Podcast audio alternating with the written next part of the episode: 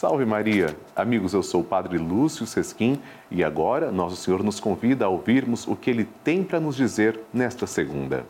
Proclamação do Evangelho de Jesus Cristo segundo Mateus. Glória a vós, Senhor. Naquele tempo, quando Jesus entrou em Cafarnaum, um oficial romano aproximou-se dele suplicando: Senhor, o meu empregado está de cama lá em casa, sofrendo terrivelmente com uma paralisia. Jesus respondeu: vou curá-lo. O oficial disse: Senhor, eu não sou digno de que entres em minha casa. Dize uma só palavra e o meu empregado ficará curado.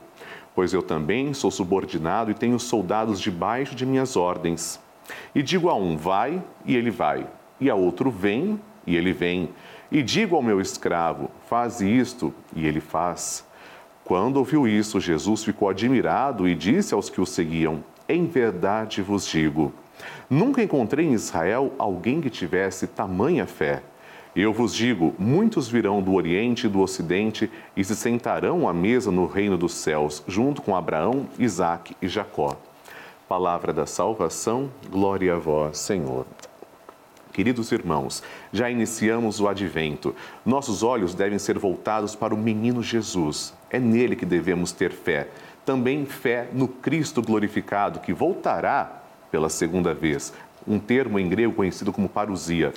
Hoje, vejam que interessante, não é o povo judeu quem faz essa grande confissão de fé.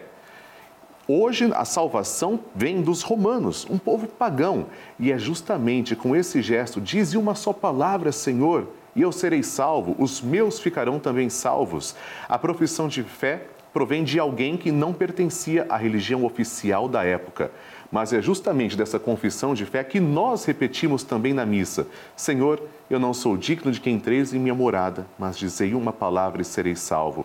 Amados irmãos, precisamos olhar Jesus e nunca julguemos as pessoas que se aproximam de Jesus contando com a origem delas, de onde elas vêm, o que elas fizeram no passado. Todos que querem abraçar a fé cristã são convidados e, às vezes, as grandes profissões de fé provém daqueles que menos esperamos. Amém.